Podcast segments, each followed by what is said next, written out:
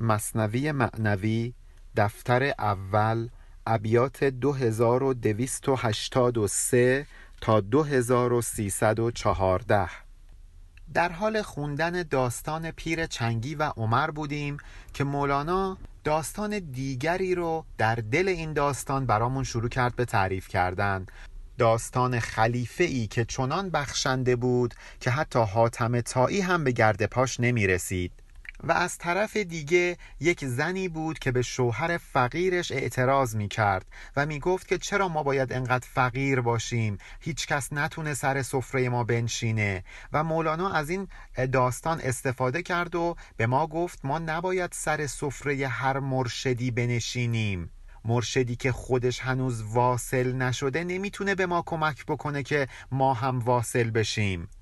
حالا در ابیات پیش رو مولانا می‌خواد به ما این نکته رو بگه که خیلی به ندرت اتفاق میفته که یک مرشدی که خودش هنوز به کمال نرسیده باعث بشه که یک شاگرد و یک سالک تازه کار به واسطه او به کمال برسه. ولی این خیلی نادره.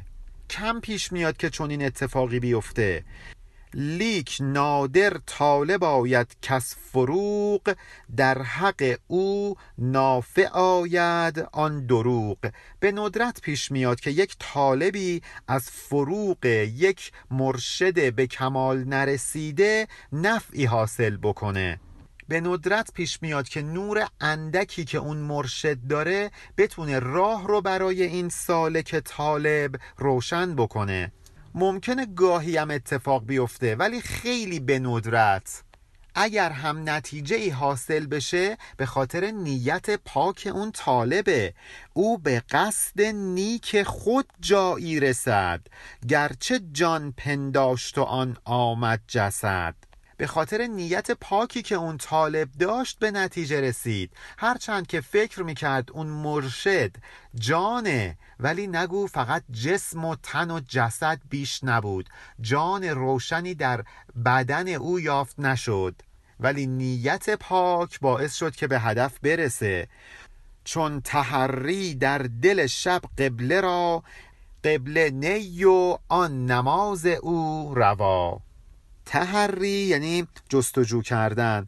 مثل کسی که در دل شب می‌خواد نماز بخونه دنبال قبله میگرده نمی‌تونه قبله رو پیدا بکنه. به یه سمتی وای میسته و نماز می‌خونه. ولی نمازش قبوله. هرچند که به سمت قبله نبوده. به خاطر نیت پاکش خدا هم نمازش رو قبول می‌کنه.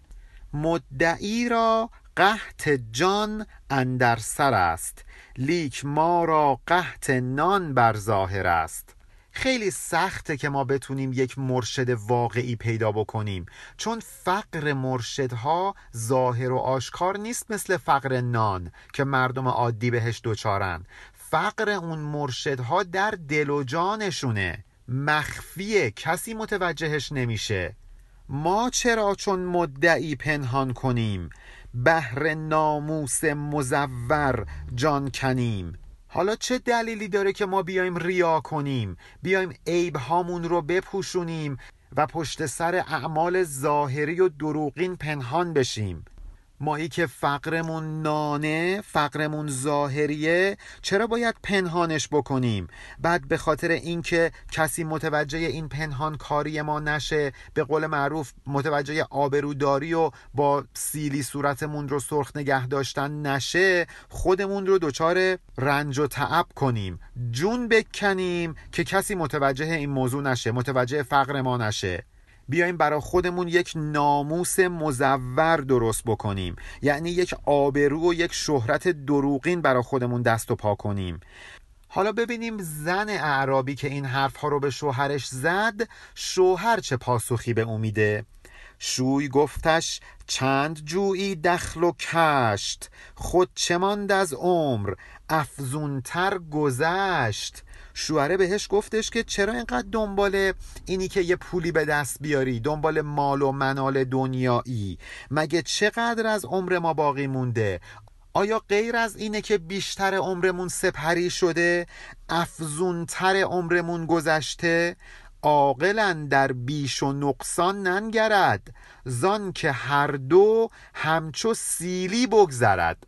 آدمی که عاقل باشه نباید خودش رو درگیر کم و زیاد مال دنیا بکنه. چون چه مال زیاد داشته باشی چه مال کم موقتیه. مثل درد سیلی که موقتیه. یه چند لحظه ای آدم احساسش می‌کنه و بعد فراموش میشه. مال دنیا هم همینطوره. چند سباهی به ما رفاه یا رنج میده و بعد که مردیم هیچی ازش باقی نمیمونه. خواه صاف و خواه سیل تیر رو چون نمی پاید دمی از وی مگو. می‌خواد ما مالمون زیاد باشه مثل یک آب صاف و زلال. یا اینکه نه می‌خواد ما دچار فقر باشیم مثل یک آب کدر. به خاطر اینکه جاویدان نیست بیش از یک دم و یک مدت کوتاه پایدار نیست بهتره که خودمون رو درگیرش نکنیم. همش حرفشو نزنیم. اندرین عالم هزاران جانور میزید خوش عیش بی زیر و زبر. نگاه کن به جنگل نگاه کن به آسمان. کلی حیوانات هستند کلی موجودات هستند که دارند با خوشی و با عیش و اشرت زندگی می کنند بدون اینکه زیر و زبر داشته باشند زیرانداز و روانداز داشته باشند بدون اینکه تجملات داشته باشند بدون اینکه نگران و پریشان مایملکشون باشند. شکر می‌گوید خدا را فاخته. بر درخت و برگ شب ناساخته. مثلا یک کبوتر میره روی یک شاخه درخت مینشینه و شکر خدا رو می‌کنه. بدون اینکه اصلا بدون غذای اون شبش آماده خواهد بود یا نه اون برگ شبش ساخته خواهد شد یا نه. هنوز که ساخته نشده. هنوز که غذایی برای اون شب به دست نیاورده. ولی نگران نیست. میشینه رو شاخه درخت و خدا رو شکر می‌کنه. حمد می‌گوید خدا را اندلیب که اعتماد رزق بر توستی مجیب. وقتی بلبل داره آواز می‌خونه داره خدا رو شکر می‌کنه داره حمد خدا رو به جای میاره به خاطر اینکه می‌دونه اعتماد رزق بر خدای مجیبه. به خدایی که دعا رو مستجاب می‌کنه اعتماد داره می‌دونه که رزق و روزیش می‌رسه. گرسنه نمیمونه. باز دست شاه را کرده نوید از همه مردار ببرید امید. یا یک مثال دیگه پرنده شکاری و شجاع باز رو در نظر بگیرید. این پرنده بلند پرواز از همه مردارها قطع امید کرده. امیدش رو از مردارها بریده از اونها رو برگردونده فقط و فقط به شاه امید بسته. چشمش دنبال رزق و روزی هست که از طرف ملک از طرف شاه به او برسه. همچنین از پشه گیری تا به پیل شد ایال الله و حق نعم المعیل. همه موجودات کوچیک و بزرگ از پشه تا فیل اینها همه ایال الله هستند. یعنی اینا همه نشستن سر سفره خداوند و دارن رزق و روزیشون رو می‌گیرن. کسی گرسنه نمیمونه. و حق نعم المعیل هست. چه نعمت رسان نیکویی است خداوند. نعم المعیل یعنی کسی که کفیل و سرپرسته و خیلی هم نیکو و خیلی هم خوب این کار رو انجام میده. این همه غم ها که اندر سینه هاست از بخار و گرد بود و باد ماست. وقتی با دقت نگاه می‌کنیم می‌بینیم که هر غمی که تو دل ما وجود داره به خاطر دلبستگی ما به یه چیزه. می‌خواد مال باشه می‌خواد فرزند باشه. هر چیزی هر چیزی که جزو آثار و لوازم این زندگی دنیایی هست ما رو ممکنه نگران بکنه و غمی رو نسبت به خودشون در دل ما ایجاد بکنند. فقط کافیه که دل بکنیم دل ببریم تا اینکه غمی در سینه به وجود نیاد. این غمان بیخکن چون داس ماست. این چونین شد وان چنان وسواس ماست. اینکه ما بخوایم همش غم دنیا رو بخوریم بگیم ای وای چرا اینجوری شد چرا اونجوری نشد. اینها باعث میشه که مثل یک داس که گیاهی رو از بیخ می‌کنه این غمها عمر ما رو تباه بکنند. خورد خورد عمرمون از بین بره بدون اینکه به نتیجه برسیم و فقط صرف غم خوردن علکی شده باشه زندگیمون. دان که هر رنجی ز مردن پاره است. جزو مرگ از خود برانگر چاره است این رو هم بدون که هر غم و رنجی که بهت روی بکنه در واقع انگار که یک قسمت از مرگ به تو رو کرده. یعنی رنج و غم می‌تونه مقدمه ای بر مرگ باشه یک تکه از مرگ باشه. رنج و غم یک مرگ ضعیف شده و رقیق شده است. رنج و غم جزوی از مرگه. پس تا اونجا که می‌تونیم باید این جزو مرگ رو از خودمون دور کنیم. چون ز جزو مرگ نتوانی گریخت دان که کلش بر سرت خواهند ریخت. حالا که تو نمی‌تونی این جز و پاره و بخشی از مرگ رو از خودت دور کنی و خودتو ازش رهایی بخشی پس انتظار داشته باش که کل مرگ بر سرت بریزه. یعنی مرگ تو رو فرا بگیره. جزو مرگر گشت شیرین مر تو را دان که شیرین می کند کل را خدا. حالا فرض کن اون چیزهایی که می‌خواست در دل تو غم ایجاد بکنه این کارو نکرد. تو از این اتفاقاتی که چرا این چونین شد وان چنان شد غم به دلت راه ندادی. شیرینی زندگیت رو از دست ندادی. به خاطر اینکه این جزو مرگ برای تو شیرین باقی موند تو غمش رو نخوردی اون وقت خدا خود مرگ رو هم برای تو شیرین می‌کنه. مثلا یک بیماری این می‌تونه جزوی از مرگ باشه. اگه تو به واسطه این بیماری غم و اندوه سراسر وجودت رو فرا گرفت به خاطر اینکه دچار تلخی شدی کل مرگ میاد سراغت. ولی اگه این مریضی باعث نشد که تو زندگیت تلخ بشه کماکان شیرینیش حفظ شد خدا مرگ رو هم برای تو شیرین می‌کنه. دردها از مرگ می آید رسول از رسولش رو مگردان ای فضول. هر غم و رنجی که به تو روی می‌کنه و تو دچار هر غم و رنجی که میشی این رو یک رسول بدون یک پیک و فرستاده و نامه بر از سمت مرگ به حساب بیار. پس ای کسی که کارهای بیهوده می‌کنی ای فضول ای یاوگو ای کسی که کار غیر ضروری انجام میدی از این پیام رسان مرگ روی بر مگردان. اون رو بپذیر قبولش کن. سختی هایی که بهت روی می‌کنه رو بپذیر. به ستیزه با جهان هستی روی نیار. هر که شیرین میزید او تلخ مرد. هر که او تن را پرستد جان نبرد. کسی که دل به شیرینی زندگی دنیوی بسته مردن براش خیلی سخته. کسی که تن پرسته همش در پی برآورده کردن نیازهای این جسمش هست.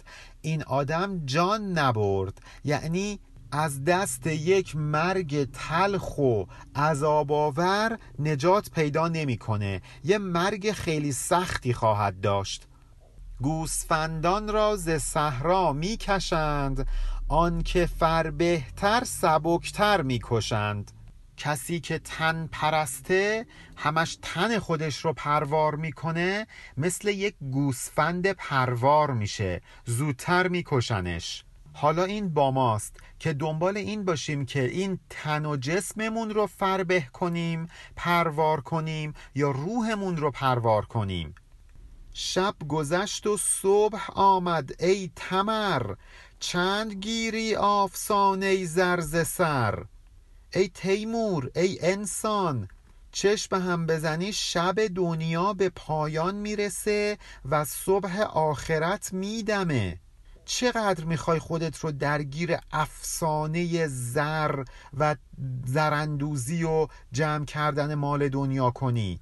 این که ما همش دنبال مال دنیا باشیم مثل یک افسانه میمونه. چند سباهی ما رو به خودش معطوف می‌کنه و بلافاصله متوجه میشیم که دروغ بزرگی بیش نبوده. به قول قرآن و ازل اشار و اتلت روزی می‌رسه که اشار یعنی مال با ارزش همشون اتلت همه عاطل میمونند. کسی اصلا بهشون توجه نمی‌کنه. توی اون بهبهه قیامت دیگه کسی دنبال این نیستش که وای الان بوگاتیم کجاست مازراتیم کجاست. همه اینها اتلت همه اینها عاطل میمونن. چقدر می‌خوایم خودمون رو درگیر این افسانه بکنیم؟ تو جوان بودی و قانعتر بودی زر طلب گشتی خود اول زر بودی. تا وقتی که اینطور زر طلب نشده بودی انقدر درگیر جمعآوری کردن مال و منال به هر قیمتی نبودی اون موقع جوانتر بودی قانعتر بودی اصلا خودت طلا بودی.